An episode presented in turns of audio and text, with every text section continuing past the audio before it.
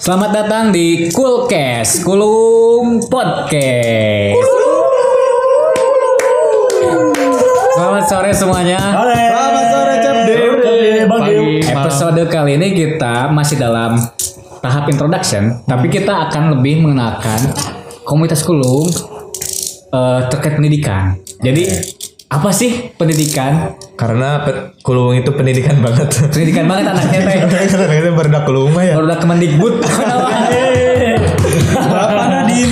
Siap, Jadi, Bapak Nadim. Karena komunitas kita bergerak di bidang pendidikan dan kebudayaan. Kalau Kemendikbud mah dari Stek Dikti ya. Stek dikti. Ya, kita menggalah. Hmm. Jadi kita fokus di bidang pendidikan kebudayaan lah. Sejauhnya itu, sejauh ini itu. Eh, sore kali ini kita ditemani sama teman-teman nih. Eh, saya sendiri sebagai host Diwan Masnawi. Hilmi Anwar Sidik. Repa, temannya Diwan. Anjay. Saya juga lupa, saya temannya Diwan. Teman banget, dekat-dekat banget, Cep. Bukannya baru kenal kemarin? Dari SMP. Lalu Abraham Kindi lalu Muhammad Torik pamannya Diwan tapi beda dua tahun aja lalu di sini pokoknya wah teman-teman lah ya. Teman-teman. Ah, ah. Eh, oh ini satu lagi. Siapa? Bahasa sahabatnya Cepkin. Anjir. Ini yang si ganteng kalem. Oh iya, ganteng kalem ini. Asduh, sahabatnya. Sahabat-sahabat. Sahabat Noah. Sahabat Noah. Lumayan nih, udah satu menit setengah kita ya kenalan ya. Iya. Gak apa-apa. Nah, eh, sebelumnya saya ingin mengajukan sebuah pertanyaan dasar dulu sih.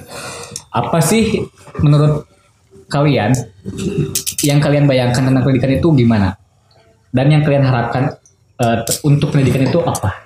Kalau bagi saya, Hmm. pendidikan itu kan lebih ke proses pembelajaran, Hmm. bukan hanya dari lembaga pendidikan formal, tok, gitu. tapi di luar daripada lembaga pendidikan formal juga banyak pembelajaran-pembelajaran yang kita pelajari. Hmm. Makanya bagi saya ya punya harapan besar gitu bahwa pendidikan itu yang mempunyai rasa egaliter satu sama lain. Baik di support sistem pendidikan yang ada di keluarga, juga yang ada di pertemanan, lingkungan pertemanan ataupun di lembaga-lembaga formal.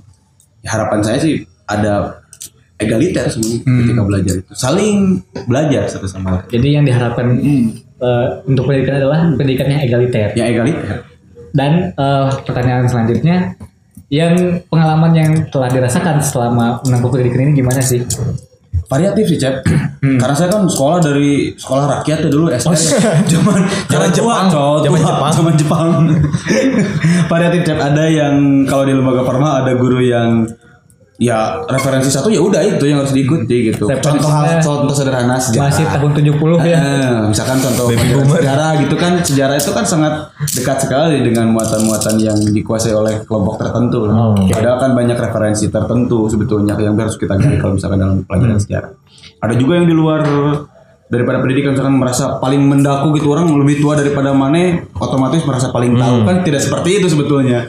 Sumber utama Heeh. pengetahuan adalah guru. Ah, harusnya kan kita ada transfer transformasi ilmu itu kan satu sama lain seperti itu. Jadi ya berharap ke depannya kan Kalau saling. kalau Reva gimana tuh? Eh, harapan atau Pengalaman. dan juga pengalaman menempuh pendidikan. Kalau saya tadi setuju sih apa kata Ahilmi bahwa pendidikan itu merupakan proses pembelajaran ya. Jadi tidak hanya harus melulu melalui pendidikan formal, tapi kan eh apa pepatah-pepatah dari orang tua, eh apa sih ajaran-ajaran dari orang tua tentang bagaimana kita hidup, bagaimana kita bermasyarakat dan lain sebagainya itu merupakan pendidikan gitu kan. Jadi nggak harus melalui pendidikan formal. Jadi pendidikan itu tidak seharusnya dimonopoli saja oleh pendidikan formal. Iya. Dan kita tidak tidak berhak menyebut orang yang berpendidikan itu orang yang menempuh pendidikan formal. Hmm. Gitu. Sekarang kan seolah-olah yang terdidik itu yang menempuh pendidikan Seorang formal ya. terpelajar adalah seorang, terpelajar. yang mempunyai SSS. Nah itu padahal kan tidak harus seperti itu. Bahkan ada banyak sekali ilmu-ilmu yang bahkan tidak didapatkan melalui pendidikan formal kan. Seperti itu sih kalau menurut saya. Oke, menarik sekali ya eh, bagaimana pengalaman Reva Iya. dan refleksinya atas pendidikan Indonesia. Kita juga pengen denger nih dari Kindi. Gimana Kindi? Eh, kalau dari saya mah emang setuju tadi kata Repa bahwa Ada di non Fodi. yang apa sih ya bahwa pendidikan itu eh, tidak dimonopoli oleh pendidikan formal karena memang benar dan sangat merasakan ketika saya berada di lingkaran ini banyak pendidikan menurut saya adalah untuk mencari ilmu ya. betul Nah, dari sini saya juga mungkin jadi pendidikan karena kita mendapatkan ilmu juga dari obrolan-obrolan ringan dan wawasan-wawasan yang bertambah gitu ya dari lingkaran-lingkarannya bahwa pendidikan lebih luas dari sekolah dan kampus. Tapi sekarang juga banyak terjadi sebuah gesekan apa ya kelas sosial mungkin ya sangat terasa dilihat-lihat. Orang-orang yang menempuh kuliah Iya. dan orang-orang yang Serasa merasa berjarak dengan merasa lebih tinggi gitu ya nges yang lain. mana mah sekolah gitu ya Eh, gitu. Padahal mah secara ilmu kehidupan atau naona kita lebih luas. ada puisi Rendra yang yang apa dalam puisi itu bercerita tentang untuk apa pendidikan kalau kamu merasa ketika pulang ke kampung halaman kamu merasa terasing. Nah, iya. Karena sering banget kan di- Iya. dirasakan ketika orang-orang menempuh pendidikan di rantau misalnya atau di sebuah kampus dia merasa berjarak dengan daerahnya, dengan lingkungannya, dengan sekitarnya. Dia seperti membangun sebuah tembok-tembok tebal yang menutup dirinya dengan yang lain. Nah, itu efek samping pendidikan juga mungkin. ya. samping Nah, yang menjadikan tembok tebal itu apakah karena kita berpikir bahwa mereka gitu atau karena atau emang orang lingkungan lain di dia Nah, mungkin kalau menurut saya karena kita ya sebagai yang pernah menempuh pendidikan formal gitu kan merasa lebih mempunyai informasi dibanding dengan orang-orang yang tidak menempuh pendidikan Iya. formal. Jadi kita merasa lebih lebih Tinggi. berkuasa atau lebih tinggi gitu kan karena kita ngerasa punya informasi yang lebih kan daripada mereka padahal kan enggak seperti itu. Atau misalnya kayak gini, ah, Aing mah males eh, masuk di tongkrongan itu, Nah, itu which is sering tongkrongan terjadi. tongkrongan itu tuh misalnya orang-orang yang tidak menempuh pendidikan tinggi. Ah. Eh, males di tongkrongan itu karena obrolannya itu itu doang. Nah, Itu itu gimana itu? Apakah ya ya, ya. sebagai seorang yang terpelajar menginginkan apa ya, sebuah lingkungan atau circle yang lebih lebih bagus atau lebih memberikan benefit besar bagi dirinya? Ya, ya. Itu gimana tuh?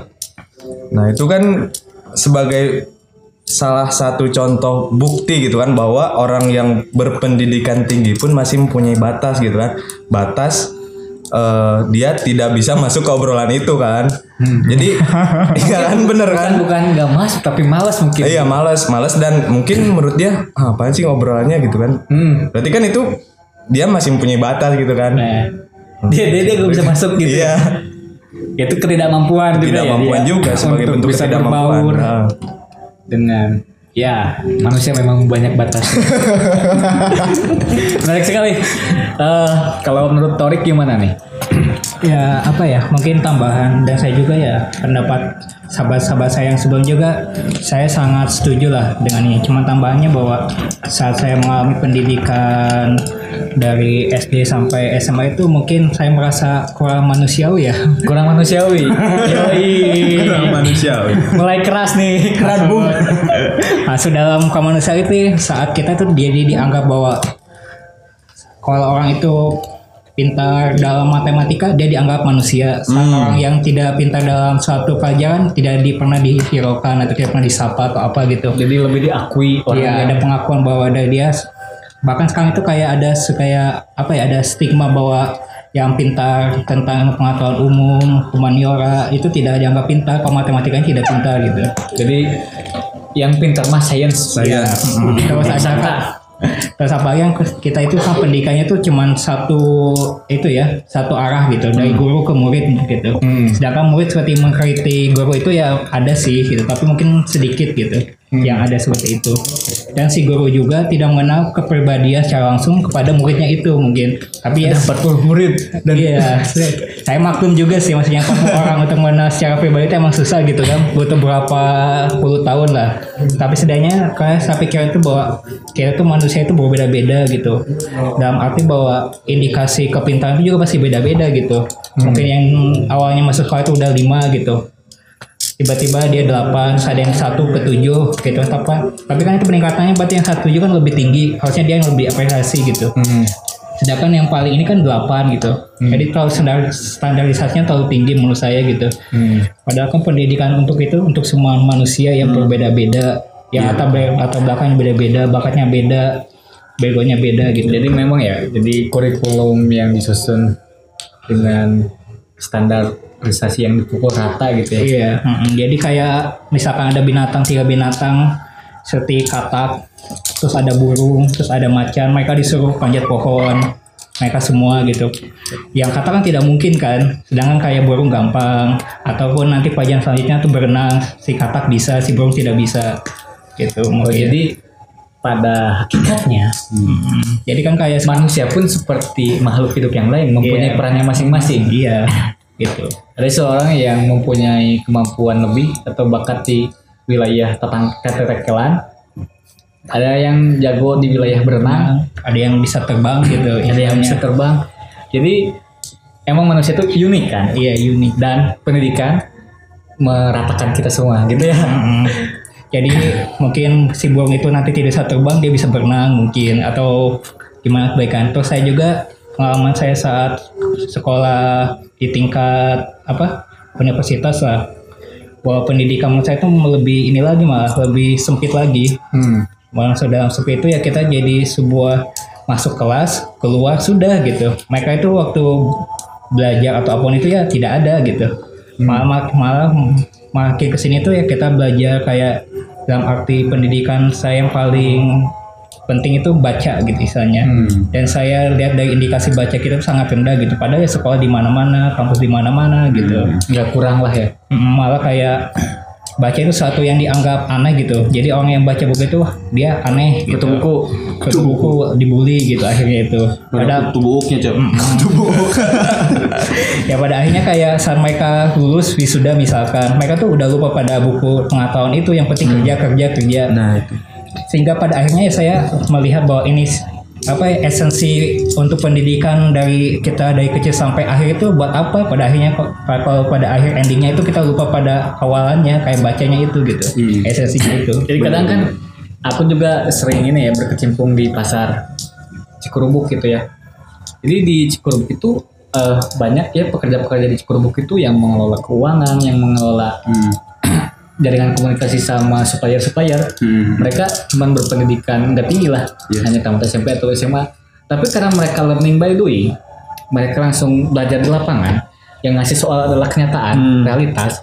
mereka bisa Menjawab langsung. bisa bisa melakukan itu kadang waktu ini ya ada suatu daerah yang dia em, pasokan listriknya itu dari turbin dia nggak pernah sekolah di wilayah fisika atau nuklir atau di elektro. Tapi dia belajar lewat buku. Jadi soalnya itu dikasih oleh alam. Ada soal dari alam eh, volume airnya segini debit airnya segini pengen listrik 1000 watt harus bagaimana? Jadi yang ngasih soal itu alam. Iya. dan dia belajar dari buku langsung dengan soal yang dikasih alam. Dan dia praktikan itu. Jadi kebanyakan juga pendidikan kita ini apa ya nggak apa ya jauh dari anggang dari panggang gitu. Jauh Dari dari, lab. kenyataan gitu ya. Jarang jauh gitu. Kadang aku juga ngerasa 6 tahun pendidikan SD misalnya tuh adalah sebuah siksaan yang tak tertahankan misalnya ya. Karena kita harus belajar 16 atau 12 pelajaran dalam seminggu. Kita harus waktu aliyah tuh malas banget ngisi ngisi LKS Nah, saya harus ngisi LKS pertanyaan-pertanyaan yang jawabannya diinginkan adalah textbook gitu ya tidak men- tidak menghargai opini dan lain-lain. Pernah saya tuh suatu waktu di SMA saya menjawab sebuah esai itu enggak textbook tapi opini gitu ya. Emang wajar karena opini SMA tidak Iya. mempunyai acuan yang cukup ya. Tapi itu nggak diterima gitu ya karena itu tidak tidak sama dengan kaidah umum Iya. yang disepakati oleh LKS jadi kadang emang pendidikan kita itu memukul rata gitu kan ya standarisasi. Bahwa kebenaran jawaban adalah yang ada di Tapi saya juga pernah kan pengalaman kayak gituan di kuliah justru kan. ah J- Jadi ketika ujian di awal-awal tuh saya eh, jawaban-jawaban soal ujian saya tuh mencoba untuk eh, mencurahkan pikiran pikiran sendiri gitu kan menjawab dengan hasil pikiran sendiri dan hasilnya ya kurang memuaskan lah. Nah, lalu saya coba menghafal tuh jawaban-jawaban yang bukan jawaban sih eh, materi-materi yang sudah disediakan dosen gitu kan. Saya coba hafal dan ketika saya menjawab saya jawab sesuai dengan hafalan itu dan ternyata ketika saya menjawab dengan sesuai hafalan itu nilainya lebih tinggi Wan. jadi karena sesuai dengan apa yang Nah, diberikan iya, dosen ya iya, sesuai dengan apa yang diberikan dosen. Dia juga punya pengalaman nih, Cep. gimana Ada pelajaran ah, salah satu mata kuliah yang emang bener-bener textbook bahkan koma dan tanda tanya itu harus sama. Waduh, sedetail iya, itu. sedetail itu. Makanya saya nggak bisa nih mau nggak mau kan nilai juga kebutuhan saya untuk bisa lulus mata kuliah ini. Saya nggak mau ngulang gitu kan. Posisinya ya udah saya berpikir karena saya gak suka baca yang harus top banget gitu. Karena kan saya lebih senang cari substansinya apa baru eksplorasi menurut pemahaman saya gitu. Yang terpenting sama substansinya. Jadi metode belajar saya dengar dengarkan dulu orang lain. Yang menghafal gitu, baru saya pahami. Nah, karena saya juga takut nilainya jeblok gitu, karena saya waktu itu juga pernah belajar Arab Pegon. Ya udah, saya yang pertanyaan-pertanyaan kemungkinan keluar karena saya banyak nanya ke angkatan atas ya buat contekan itu bahasa Arab Jeb. Tapi yang biasa buat ngelogat. Ya. Nah kebetulan Simbol-simbol khusus. kebetulan di kampus itu dosennya nonis. Nggak ngerti dia. Gak ngerti. Kan tapi kan sering dicek nih cep pokoknya jaraknya udah kayak ppkm lah jarak 10 meter kalau mau jatuh. Jaga jarak ya. Jaga jarak.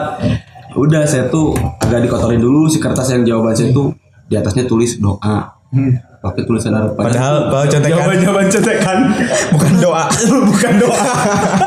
Pernah lewat? Sebuah teknik ini. Ini ini apa? Gak tahu pak. Ini doa kayaknya matkul sebelumnya dari kelas eh, jurusan sosiologi karena waktu itu juga di kelas sosiologi satu gedung gitu di gedung di di kampus saya. Makanya aman tapi aman. Dan alhamdulillah nilainya A A sama B. Bagus berarti. Bagus dari tiga mata kuliah yang beliau Nah, itu berarti triknya bisa dipakai ya. bisa dipakai gitu kan Berarti pasti pendengar ya. Kalau kalian pengen nyontek ini ada sebuah teknik.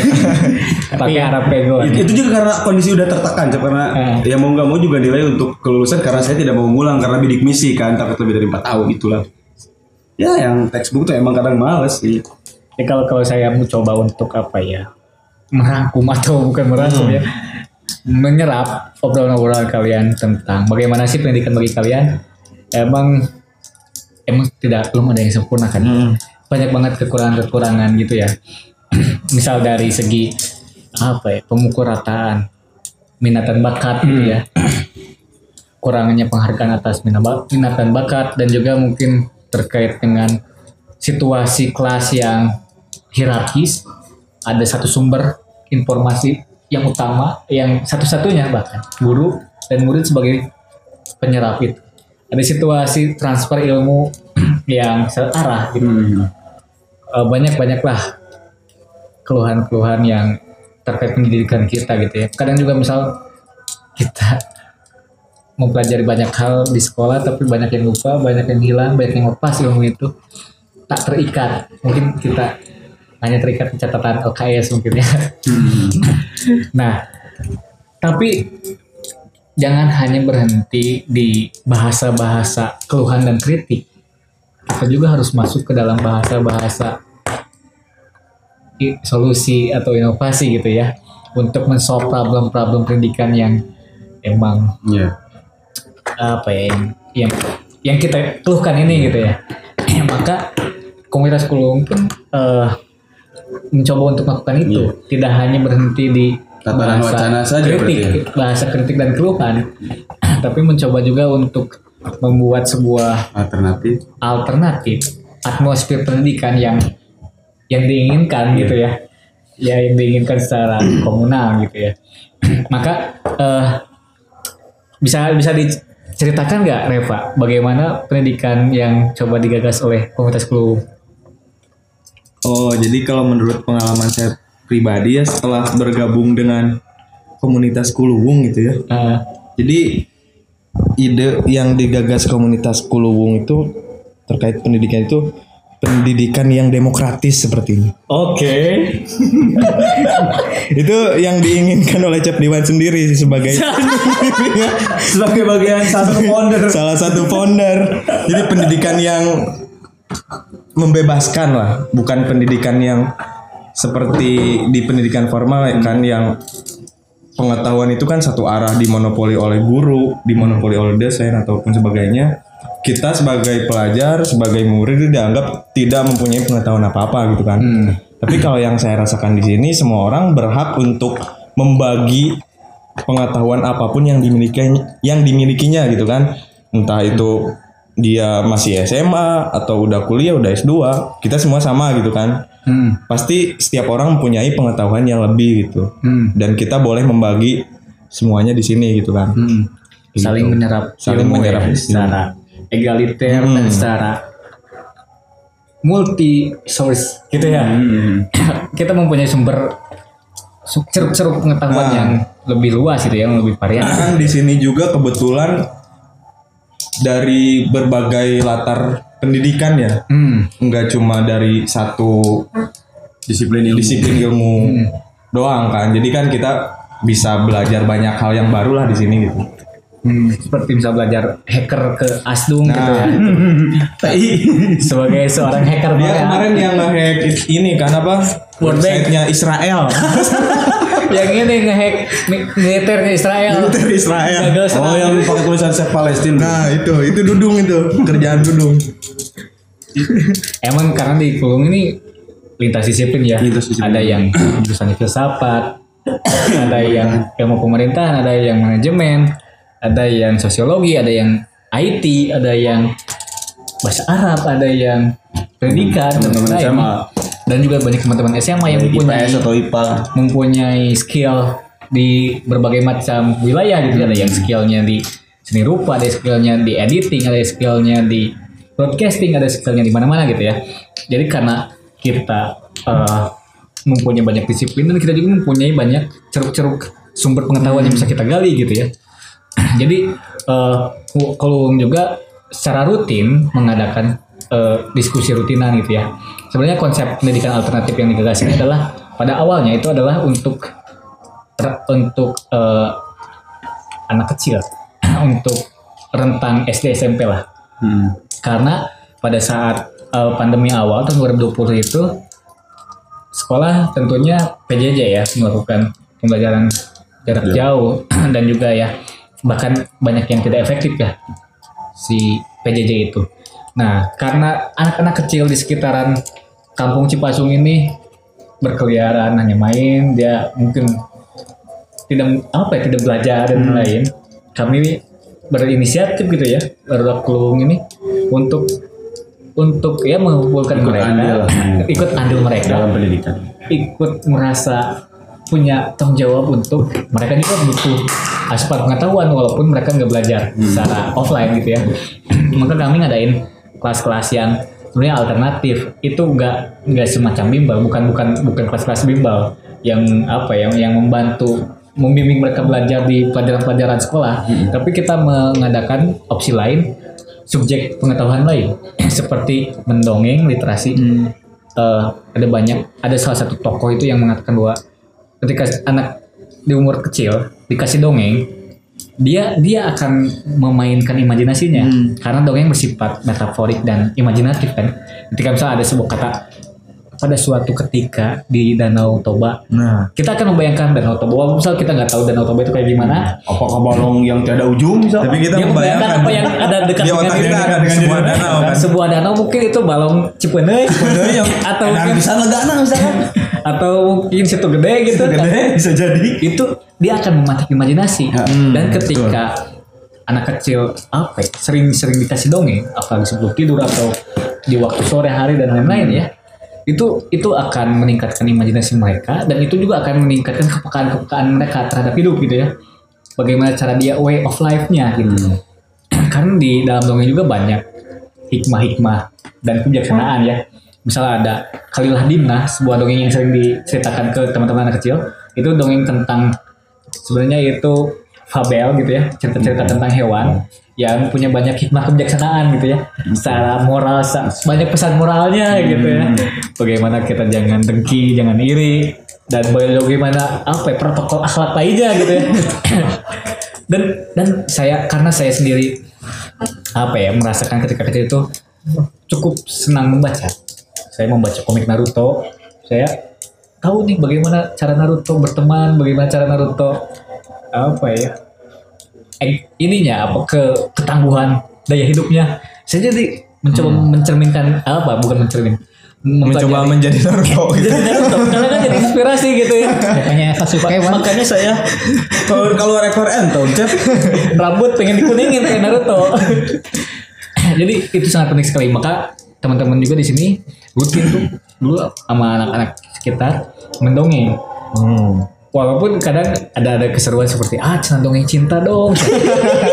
Itu anak kecil ya. anak kecil. Dong- dongeng dong. cinta. Karena mungkin mungkin sudah- bagi mereka cep bisa jadi dongeng cinta itu lebih kepada kamus persahabatan Iya. mungkin bisa jadi Positive yang, thinking. iya, yang dekat Positive dengan mereka itu thinking. mungkin oh cinta tuh kepedulian pertemanan mungkin kan kita tidak tahu kamus yang ada di kepala anak-anak gitu. Iya, jadi emang emang Iya. misteri juga ya. Ah, Walaupun anak-anak sekarang SD ya pengalaman apa ya berdekatan dengan mereka punya banyak apa ya percepatan-percepatan harus informasi informasi ya. Dia pemain banyak pemain TikTok kan. Dia juga menyerap banyak hal dari TikTok mungkin ya tentang konsep pacaran, tentang kegantengan orang Korea, tentang bahkan self harming bro. Anak seorang anak kecil. SD ada yang ada yang bercerita oke. Ah teman saya ada yang karena dia putus cinta. Jadi anak SD udah pacaran. Ini ada ada anak SD udah pacaran. Anak SD udah patah hati gitu ya. udah pacaran patah hati dia sampai apa ya mengerat. Menyayat nyayat menyayat nyayat tangannya self harming bro. Miris, miris. ngeri juga ya harus informasi itu anak kecil udah ngerti gitu ya cara melukai dirinya sendiri. Ya dan dengan ketika kita mencoba untuk memberikan dongeng-dongeng hikmah kebijaksanaan lah gitu ya. Iya. karena penting sih.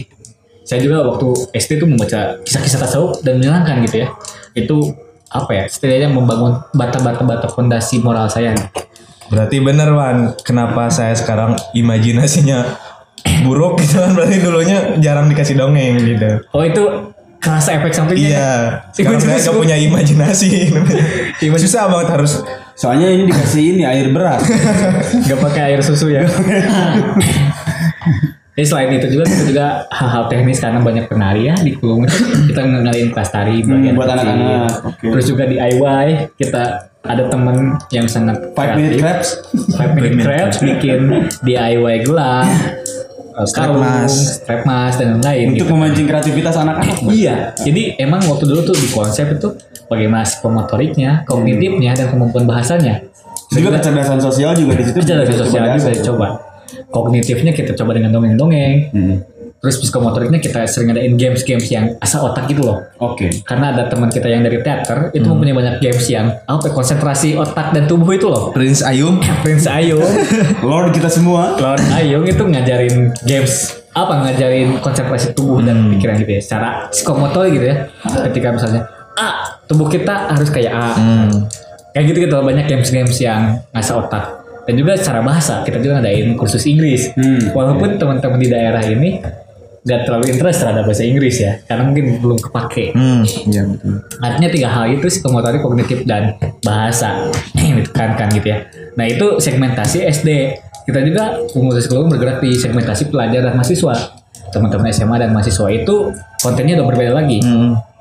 kalau kalau waktu anak kecil itu kan kita lebih ke uh, sharing cerita dan skill. Hmm. kalau ke teman-teman pelajaran mahasiswa pendekatannya kita lebih ke diskusi diskusi sharing gitu ya yang yang tidak ada satu sumber khusus ada pemantik hanya memantik dan kita bisa mendengarkan banyak hal dari teman-teman gitu ya Banyak perspektif gitu. perspektif lain. Eh, waktu itu kita pernah satu bulan itu eh, mencoba diskusi tentang psikologi, tentang politik, tentang teater, tentang bahasa. Tentang komedi juga pernah kan Wan? tentang komedi Komedi. teori-teori Teori-teori komedi. Jadi eh, ya beberapa ikhtiar yang dilakukan oleh Plung itu adalah ketika teman-teman pelajar atau karena kita semua tidak bisa keluar lepas dari pendidikan formal ya. Ketika kita banyak hal yang tidak didapatkan di pendidikan formal, maka kita coba hadirkan gitu ya di sebuah komunitas yang eh, mencoba untuk mencoba untuk bersifat egaliter karena kita di sini variatif berumurnya rentang umurnya bahkan ada yang banyak jauh ya. Tapi kita bisa untuk mencoba beregaliter. Kita mendengarkan apa yang dipikirkan oleh anak SMA kelas 1. Kita coba dengerin yang diomongin oleh ajengan-ajengan umur 50 tahunan. Iya. Kita mencoba mendengarkan apa yang dikatakan oleh anak muda seantara seantaragan kita. Jadi sebenarnya egaliter gitu. Ya, Egaliter dan tidak ada sopan santun gitu. tidak ada tata krama ya. ada tata krama. Tapi mungkin itu cowok karena kan untuk bahasa di Sunda semakin dekat itu lebih kasar. Iya, betul. Walaupun kita misalkan secara rentan umur jauh gitu, Hmm. ketika sudah akrab ya enjoy. Iya. Kecuali kalau ke orang baru ya kaidah umum yang dipakai mungkin Pak. Tapi itu lebih Bahasa- enak sih. Lebih enak kan. Lebih enak. Nah, lebih lebih cair sih Lebih ya. cair itu yang dibutuhkan Jadi sebetulnya. gak berjarak gitu kan. Iya. Terus nih untuk masuk ke pertanyaan akhir, karena misalnya kita udah mencoba melakukan itu secara rutin bahkan hingga seka- sampai sekarang dan sekarang mungkin kita eh, mencoba juga merambah ke media podcast ya di Iya. Spotify ini, apa sih yang kalian harapkan untuk pendidikan yang akan datang gitu? Jadi itu kita nggak nggak ngomongin pendidikan formal atau non formal ya, oke. tapi tentang pendidikan. Bagaimana sih harapan kalian ter- terkait pendidikan ke depannya? Eh kalau saya sih kan dulu pernah ya baca bukunya Paulo Freire. Hmm. Bacanya gimana sih Wan? Paulo apa sih? Kalau Freire lah gitu. Ya, gitulah pokoknya lah. Paul Pogba. Kan dia itu menawarkan konsep pendidikan demokratis kan, pendidikan Pembebasan. pembebasan gitu kan. Nah, ini menurut so taunya saya aja sih menurut yang saya pahami. Jadi dia itu eh, ingin menawarkan pendidikan yang berbeda dari pendidikan formal gitu kan. Kalau di pendidikan formal kan dia eh, yang mempunyai pengetahuan itu dimonopoli kan, seperti yang dikatakan tadi bahwa guru sebagai yang memberi informasi dan siswa sebagai penerima gitu. Tapi menurut yang saya baca di pendidik konsep pendidikan si Freire ini dia ingin eh, pendidikan itu apa ya dua arah gitu kan. Tidak hanya dari guru aja atau dosen atau siapa pun tapi si murid juga punya apa informasi yang bisa dibagi gitu kan. Terus tadi juga kata Ceptori bahwa si murid juga berhak mempunyai hak buat ngekritik gurunya ngekritik pola belajarnya dan sebagainya. Dan itu yang coba digaga eh, yang konsep yang apa ya yang saya harapkan gitu kan. Dan ketika saya masuk di sini gitu kan eh pendidikan yang ditawarkan Kuluwung ini kan memang mencoba untuk memberikan alternatif pendidikan di samping pendidikan formal gitu kan. Nah, sebenarnya ini sesuatu hal yang bagus menurut saya. Kita harus mem- memang harus memperbanyak eh, ruang-ruang alternatif gitu kan. eh, dari si pendidikan ini. Jadi nantinya pendidikan ini tuh nggak hanya di pendidikan formal aja tapi di tempat lain juga kita Harus tumbuh. harus tumbuh gitu kan ruang-ruang Kantong-kantong. Heeh. harus memperbanyak lah kalau harapan saya Oke, keren banget sih harapan dari Reva. Selanjutnya dari Torik. Ya terus saya juga apa ya sangat setuju dengan harapannya dari Repa gitu. Dan saya juga ingin menambahkan bahwa sesuatu yang sangat saya senangi di Kulung itu tidak ada keterpaksaan gitu. Dalam arti bahwa kita di sekolah formal itu ada namanya absen gitu. Saat kita absen kan bukan berarti ada keterpaksaan gitu. Dan itu tuh membuat kita lebih lama lagi untuk menyerap suatu ilmu gitu. Karena karena kita tidak suka, tidak ada ketertarikan kepada ilmu itu gitu. Nah kalau di sini kan ada rasa ikhlas, rela gitu. Dan juga kita sudah berkorban waktu gitu. Saat orang lain mungkin nongkrong, main, gimana lah ya, ya, anak muda banget lah. Sedangkan di sini kita belajar lagi yang harusnya kita istirahat atau apa, tapi di sini kita bahwa belajar itu menyenangkan loh dengan banyak senang Mm-mm, bahwa kita tuh bisa ber- senangnya. banyak senangnya belajarnya dikit. Enggak enggak bercanda. Jadi kita juga bisa belajar itu tidak hanya menyeramkan seperti di dalam tanda kutip formal gitu. Masih ada ruang-ruang yang lain gitu. Dan yang saya senangi juga bahwa di sini itu kita memperhatikan sebuah psikologis Oke. psikologis orang yang belajar itu gitu. Karena Secara kedekatan. Iya, jadi ya. lebih manusiawi lah gitu. Gitu bahwa manusia itu juga bukan suatu alat yang dipaksa untuk dimasukkan ilmunya gitu. Mereka juga pasti punya suatu masalah gitu. Dan kita sama-sama membahas masalah itu agar menjadi sebuah hikmah gitu. Hikmah dalam arti itu ilmu juga gitu, pendidikan gitu. Bahwa semua semua yang ada di dunia itu adalah pendidikan gitu, bukan hanya dalam formal gitu. Mungkin itu sih bahwa di harapan saya itu bahwa psikologis itu harus di lebih eratkan lagi gitu, bukan hanya untuk orang yang Pentingnya dalam sisi psikologis Iya. dalam belajar ya. Mm. Soalnya sekarang psikologis seperti itu dalam tanda kutip buat orang nakal saja gitu, orang yang tidak mau sekolah, BK tidak mau itu. belajar, heeh, gitu. Sebagai praktisi. Nah mungkin itu harapan saya gitu. Oke, terima kasih Cep Torik. Lanjut. Kalau dari saya sih Cap sebetulnya juga sangat mengamini loh apa yang disampaikan oleh Reva juga yang disampaikan oleh Cap Torik gitu, atau dari teman-teman yang lain mengenai gagasan tentang pendidikan. Yang saya harapkan adalah ke depannya bahwa kalau kita misalkan berbicara tentang eh, posisi elit-elit politik dalam pendidikan lah ya, karena mau tidak mau juga ada orang-orang yang memahami akan hal itu, yang di atas terkait dengan sistem pendidikan dan kebutuhan-kebutuhan akan pendidikan. Tapi saya sangat berharap bahwa kita sebagai mahasiswa dan juga teman-teman yang belajar itu bahwa yang harus hidup juga bukan hanya dari tatanan elit, tapi dari tatanan civil society gitu. Banyak ruang-ruang yang harus kita perbanyak. Kalau misalkan tadi bahasa Chef Diwan, semakin banyak kantong-kantong yang mencoba menawarkan ruang alternatif dalam bidang pendidikan. Nah itu sebagai penyeimbang sebetulnya. Karena juga di era yang sangat cepat arus informasi ini kan kemampuan orang untuk mengetahui juga semakin cepat. Nah, saya berharap bahwa Kuluwung ini yang menjadikan saya tertarik juga karena kita menawarkan pendidikan-pendidikan alternatif gitu yang hanya tidak tok termuat daripada sistem pendidikan yang ada gitu. Dan kalau misalkan kita berbicara tentang kenegaraan, takutnya kita terlalu jauh. Ya minimal kita juga bisa memahami untuk bagaimana untuk mengakses ke atas itu ya kita coba akses dari bawah gitu bahwa politik tidak hanya berbicara tentang distribusi power karena ini juga ada power yang menguasai tentang pendidikan ini. Makanya kita ya di sini juga menawarkan ruang-ruang untuk memberikan pemahaman pengetahuan kepada orang lain di tatanan civil society yang da- politik dari bawah. Oke, berat banget ya bro. berat banget. Ini melibatkan tatanan-tatanan. Yang saya pahami kan juga ada yang memahami. Lord Rangga official calon politisi. Calon politisi. Thank you Ayomi untuk harapan-harapannya dan juga semoga elit-elit pendidikan kita mendengarkan ya. Lanjut dari Kindi nggak ada ya? Gak ada apa. Nggak ada harapan ya? Hopeless. udah hopeless sama Udah hopeless banget sama pendidikan. kita juga tidak tidak men, iya kan tidak menjelek-jelekan pendidikan secara formal gitu tapi kan ada yang memahami yang mempunyai dominasi akan pendidikan Dari sikap Kindi yang hopeless tadi yang bilang nggak ada harapan untuk pendidikan itu emang benar-benar damage sih. critical critical thinking. Oke, terima kasih kepada teman-teman yang sudah ngobrol-ngobrol di Coolcast, Kulung Podcast ini. Eh, terima kasih ya untuk teman-teman ya.